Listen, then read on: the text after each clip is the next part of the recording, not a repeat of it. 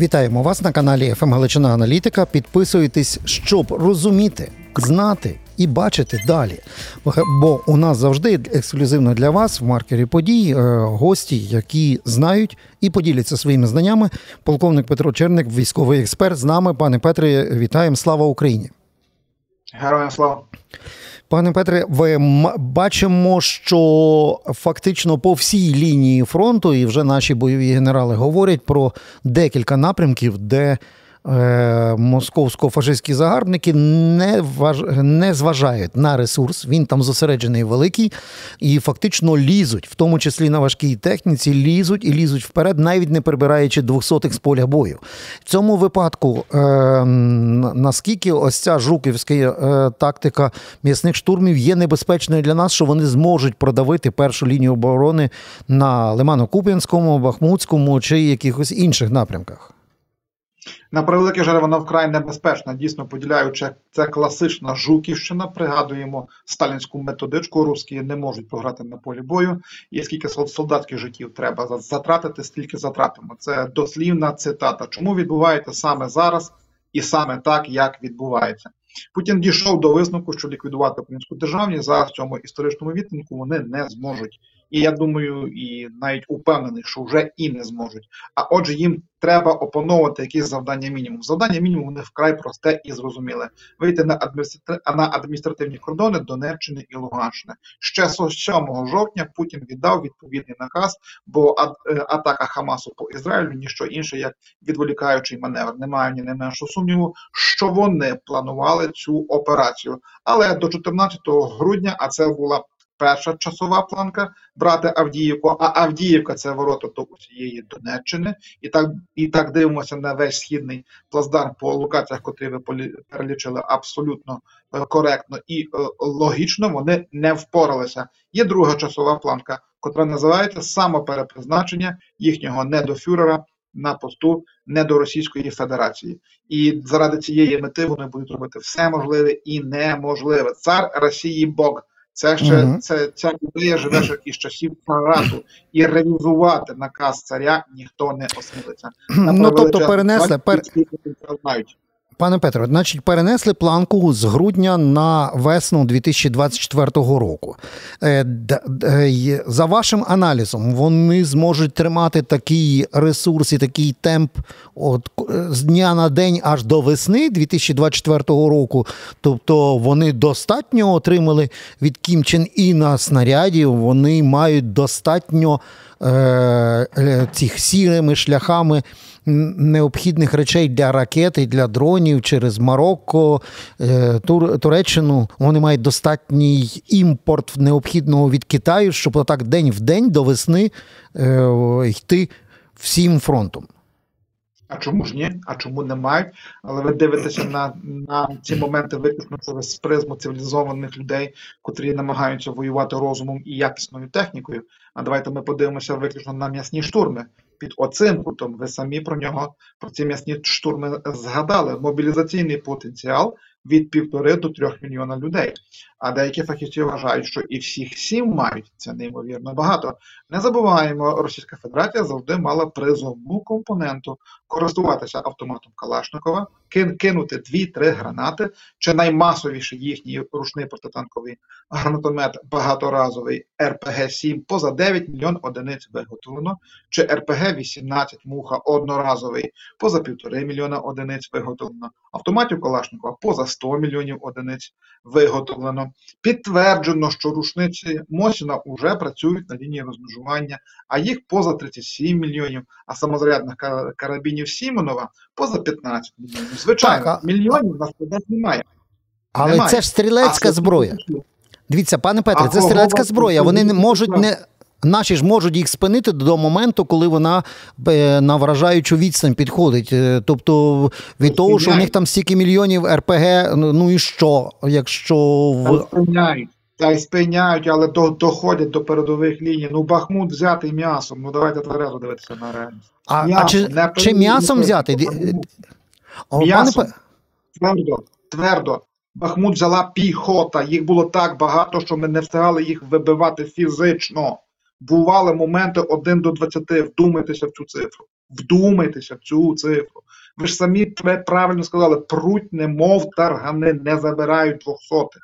Чому? Тому що треба перти. Якраз філософія в тому, щоб ми не встигали наші гармати перезаряджати. Пригадайте Бродівський котел, якщо якщо знаєте цю сторінку воєнної історії. Німці мали зброї до 100 біса, до 100 біса, мали і кулеметів, і гармат. Чого мали?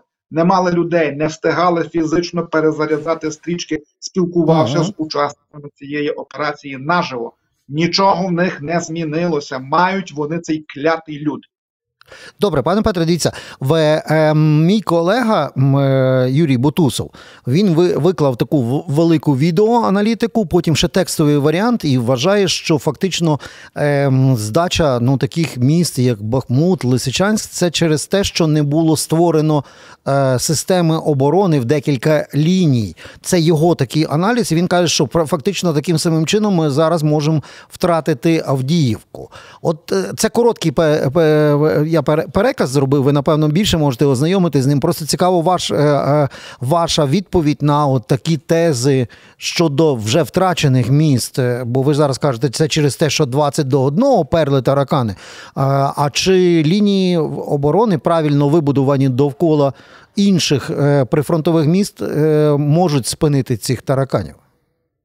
Нам треба будувати свою лінію Суровікина, якщо ви про це. Стою mm на цьому, що на превеличезний жаль, контрнаступ у тому вигляді, котрий він був запрацьований у травні місяці, в частині, підкреслюю, в частині, що стосується звільнення територій, себе не виправдав. Але дуже правильно зрозуміти мою позицію і не висмикувати моїх е, слів із контексту, бо в стратегічному сенсі він був успішний у чому полягає успіх? У першу чергу у феноменальному нищенні артилерії. З травня місяця по вересень, включно, особливо вересень, 947 гармат, знищено поза 3600 одиниць ствольної артилерії. Якщо поділити на 72, а це є штатна артилерійська бригада, то знищено поза 50 бригад. Вдумайтеся, це явище. Він успішний цей контрнаступ, як не як. Лінія Суровікіна більше ніж 10 на 10 кілометрів прорубана. Не маємо інформації, що за винятком укріплених Токмака і Мелітополя будується щось інше. Бо якби будувалося, то вже би трубіли всі інформаційні ресурси, що щось є. Зуміємо прорубати направду піде легше. Чому так важко? Та й противник це прекрасно усвідомлює. Вертаємося до головної тези: людей не шкодували, не шкодують і не будуть шкодувати, і їх мають. А в окопах якраз з їхнього боку і працює стрілецька зброя. Ого як. Ага. Плюс не забуваємо, все засіяно мінами. Шойгу сказав, що 7 тисяч квадратних кілометрів засіяли мінами, і повірте, це ще десь може навіть дещо такий консервативний погляд, тобто скептичний, об'єктивно може бути набагато більше, бо росіяни мають властивість не документувати те, що роблять. Виїхала, виїхав універсальний мінний загороджувач, є в них така машина, яка має таких 36 36 сот які викидає міни ПТМ-1 або ПОМ-1, ПОМ-2, це протитанкова, а, а потім протипіхотні. І не обов'язково тут що записати. В них так багато цього на складах, що воно може бути і не обліковане. Так, засівають просто український чорнозем. А о, о, е, та, пане Петре, дивіться, ви є ще одна інформаційна, вона має в і ютюбівський вимір е, така кампанія інформаційна. Це з одного боку York Times, а з другого боку з позивним Мадяр, знаєте такого військовослужбовця, і все ця дискусія довкола е, оцього плацдарму на лівому березі, довкола села Кринки. І Нью-Йорк Таймс там е, ті, хто дописували, принаймні я дивився цей текст, вони говорять про ну, якби неефективно, неправильно, навіть злочинно спалення ресурсу крутих українських е, військових заради утримання цього плацдарму. Мадяр записав здоровенну ответку тим всім Нью-Йорк Таймівцям, ну, майже матюкався і сказав, що це неправильно, що це маніпуляція, брехня і так далі. Одним словом, дискусія ще зараз в розпалі, бо кожен може собі оцінити аргументи. Ми бачимо навіть час від часу відео. Це дуже ускладнена логістика, е, попри те, що лівий берег є, по-перше, болотистий, другий нижчий. З нашого боку, арта, ракети, FPV-дрони і круті хлопці морпіхи. З їхнього боку вони можуть сунути і фабами обстрілювати, і сунути важкою технікою, і все решта. Ну, це те, що ми бачимо на полі бою. І тепер дуже важливо почути вас, чи справді важливо нам втримати цей плацдарм і потім працювати в якомусь напрямку його розширення. Бо для нас тилових криз та е, порахувати, що звітом на Крим най, найкоротша лінія, навіть дуже просто з однією лінійкою. Але поле бою це не карта, не мапа і не лінійка. Тож, який ваш коментар? Треба тримати плацдарм. Але почну із New York Times. Дуже дуже мушу на це відрефлексувати. Ще рік тому сам за себе, як науковець, сів і з'ясував, а чому так багато з їхнього боку вкидів. І дійшов до дуже цікавого висновку: 90% усіх світових медійних майданчиків, навіть з дуже такими поважними історичними іменами, як York Times, Politico і так далі, не, не буду робити їм рекламу, міцно полівіли. Суттєво полівіли, а плюс не забуваємо, це капіталістичний світ, це банальне заробляння грошей. А наш противник за доларом в кишеню, щоб укинути правильну інформацію, ніколи не ліз і не полізе. І якщо і допоки вони продають нафту і газ, а вже золото навчилися продавати, і це, до речі, для нас дуже погана новина, бо за цей рік, 23-й, за найскромнішими підрахунками продали золото більше ніж 5 мільярдів на доларів на 5 мільярдів доларів, то вони будуть купляти всіх і вся. А корисні ідіоти завжди знайдуться. Треба дуже спокійно дивитися на, на те, що кажуть. Е, західні майданчики. Конкретний дуже приклад, дайте мені секунду, поясню. От ми згадували уже Хамас, вдарили е, по Ізраїлю, розрепетувалися мало не всі. На 30% упаде забезпечення України снарядами. Е, офіційні представники Пентагону кажуть, люди добрі. Ізраїль на 90% снарядами забезпечує себе сам. Їм у першу чергу потрібні е, ракети до залізного купола і і потрібні дрони. Неспівмірні між собою речі. Ніхто не впаде, все буде нормально. Ні, наш медіапростор. Я більше місяця часу боровся з цим явищем. Люди, все буде добре. Ні, а от а от сказав Нью-Йорк Тайм. Ні, а от сказав там Washington Post. Та пора нарешті навчитися медійної гігієни. Тепер до плацдарму, конче його треба тримати. Дивимося на карту бачимо лівий бік, звідти можна дійти до Перекопського перешийку. Як вдасться посунути його на 20-30 кілометрів уперед, саме на таку відстань, не менше, почнуть працювати Хаймарси. Штатний боєприпас М31А1, М31А2 це 84 кілометри. Касетні боєприпаси. Чи 60 кілометрів, а є вже і далекобійні. Отже, суттєвих суттєвих ушкоджень буде зазнавати логістика саме через перекоп. Тому треба його утримати і треба його розширювати. І ще раз, будь-які посилання, як тільки чуємо поважне видання і каже анонімне джерело, одразу посилаємо їх всіх під чорти.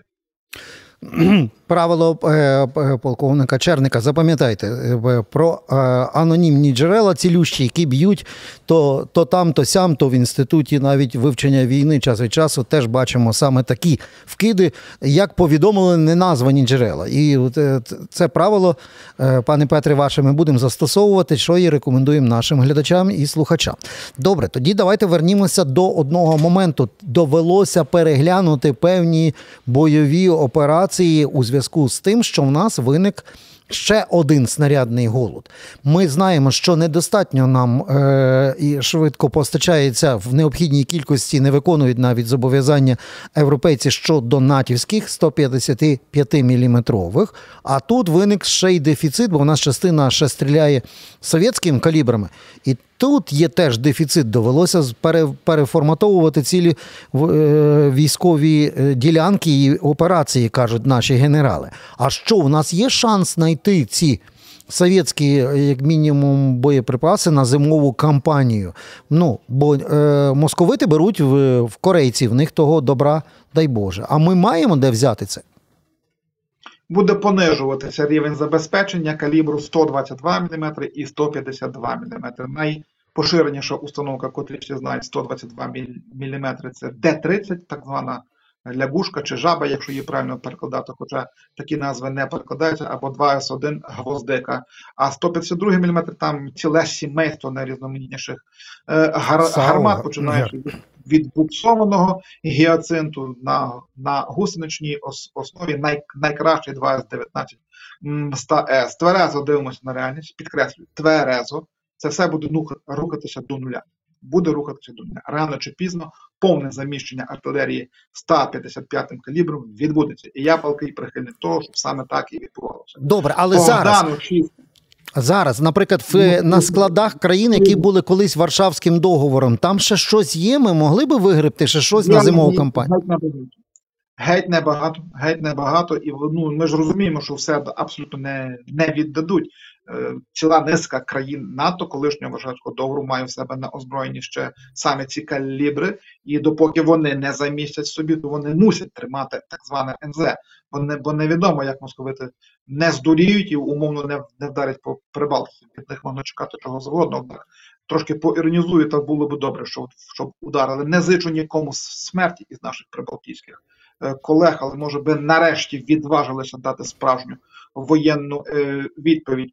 Не був готовий блок НАТО до артилерійської війни зразків часів Другої світової. Не був і не міг бути. З Другої світової блок НАТО, особливо США, це ведуча країна 90%, пішли в ракету усіх класів, починаючи від морського базування BGM-109 Томогавк, закінчуючи колосально величезним сімейством найрізноманітніших ракет від від далекобійних AGM-158 900 км до блискучих унікальних AGM-65 Maverick і не менш е, і, і не менш добротних, скажімо, базування на гелікоптерах, такі як касетні е, е, боєприпаси Гідра чи AGM-114 Hellfire. Отуда в них все пішло. Артилерія розглядалася виключно як допоміжний ресурс.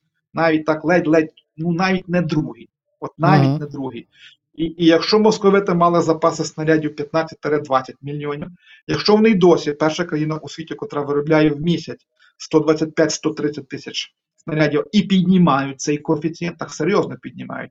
А американці вийшли тільки на 50 тисяч зараз в осени, а прийняли війну із запасом 2,5 мільйони снарядів, виробництво 13 тисяч. Розуміємо, що це ланцюжки технологічні, це людей навчити верстати, відкалібрувати і на десятки років уперед порахувати, як це все буде працювати. Так не буде, як у нас танковий завод у Львові в 18-му році отримав замовлення, рік попрацював, замовлення немає. Став на прості робітники раз на тиждень приходять на роботу. Ну це неможливо ні в США, ні в Європі. Ну треба тверезо. Ну так само виглядало Тому, це до війни. Так.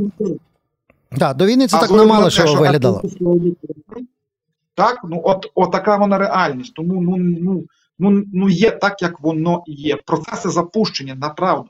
Все угу. рухається до зростання, але не так швидко.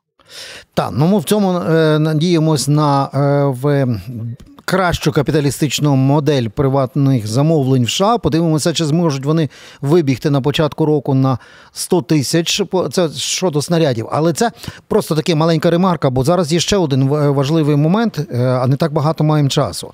Е, переключив якось увагу один із путінів. Я навіть важко їх тепер вже їх не відрізняю з цієї колекції ботоксних, але один з них почав погрожувати фактично. Е, вторгненням і війною Фінляндії. І це ну, це не Балтія, та, це не то, що було раніше щодо Латвії і Литви. Е, це просто ну, частина інформаційної кампанії, чи є реальна загроза, що московит знову попробує поіграти в зимню е, війну фаза 2. Ну, як казав великий Марк Тулій Цицерон, римський миститель, що ближче крах імперії, то божевільніші їхні дії від них можна чекати чого завгодно. У конвенційному сенсі, якщо ядерну зброю виносити за дужки, в них немає жодних шансів. Жодних, підкреслю, ніяких взагалі. А вдруге скажу, по, поіронізую, ну а нам вигідно, щоб ударили. Дуже вигідно, бо тоді американці були б змушені і будуть змушені відповідати негайно воєнною силою варіантів у них не буде. А направду ніщо інше, як пропагандистська риторика для підтримки власного в, навіть так для зомбування власної бидломаси. Вони обрали стратегію обложеної фортеці. В них варіантів немає. Тиран живе рівно доти, тобто його любить бидло. Як тільки його бидло починає перестає любити і поважати, тиран, як правило, гине. Пригадайте до Муамара Кадафі. А от, до речі, оця це така досить тихенька і скромна інформація, яка гуляла цього тижня про те, що в Британії так чи інакше, ніби розглядали варіант ем, британського солдата у цій російсько-українській війні. І я так не зрозумів, це вигляді якогось експедиційного корпусу чи ще щось. І взагалі, чи це не вкид ця інформація, чи це справді так є? Бо для нас то ми ж то розуміємо, що так званому Будапештському меморандумі е, Британія була одним із гарантів, але ніхто не говорив про війну своїми солдатами на нашому російсько-українському фронті. Це був вкид, чи це реальний сценарій, який розглядається? Не можу собі уявити, як цей сценарій може розгорнутися. Не буде натяжкий солдат воювати в Україні до моменту очевидності удару. Що таке очевидність удару? Ракета має прилетіти в Лондон. Це має бути підтверджено, що це російська ракета. Але зараз є гібридний час. Подивіться, очевидність пане Петре, дивіться, залітає щось в провітряний простір Польщі. Воєнний кабінет збирається. Очевидно, що залетіло, але це вважається, що не, ну, не туди полетіло. Потім так само було з декількома е, руськими Немає дронами. очевидності. Я зрозумів ваше запитання. Немає очевидності шкоди. Має бути Pearl Harbor 2. Підкреслю. Pearl Harbor 2. Має упасти Big Ben, нехай стоїть тисячу років. Раз ми вже таку тему зачепили, то я знову ж буду іронізувати. Має упасти в Бундестаг. От тільки так. От тільки таке щось подібне відбудеться, тоді буде реакція. Нагадаю, Першу світову війну. Німці потопили Лузитанію, що в 15-му році загинуло купу людей. І що з того?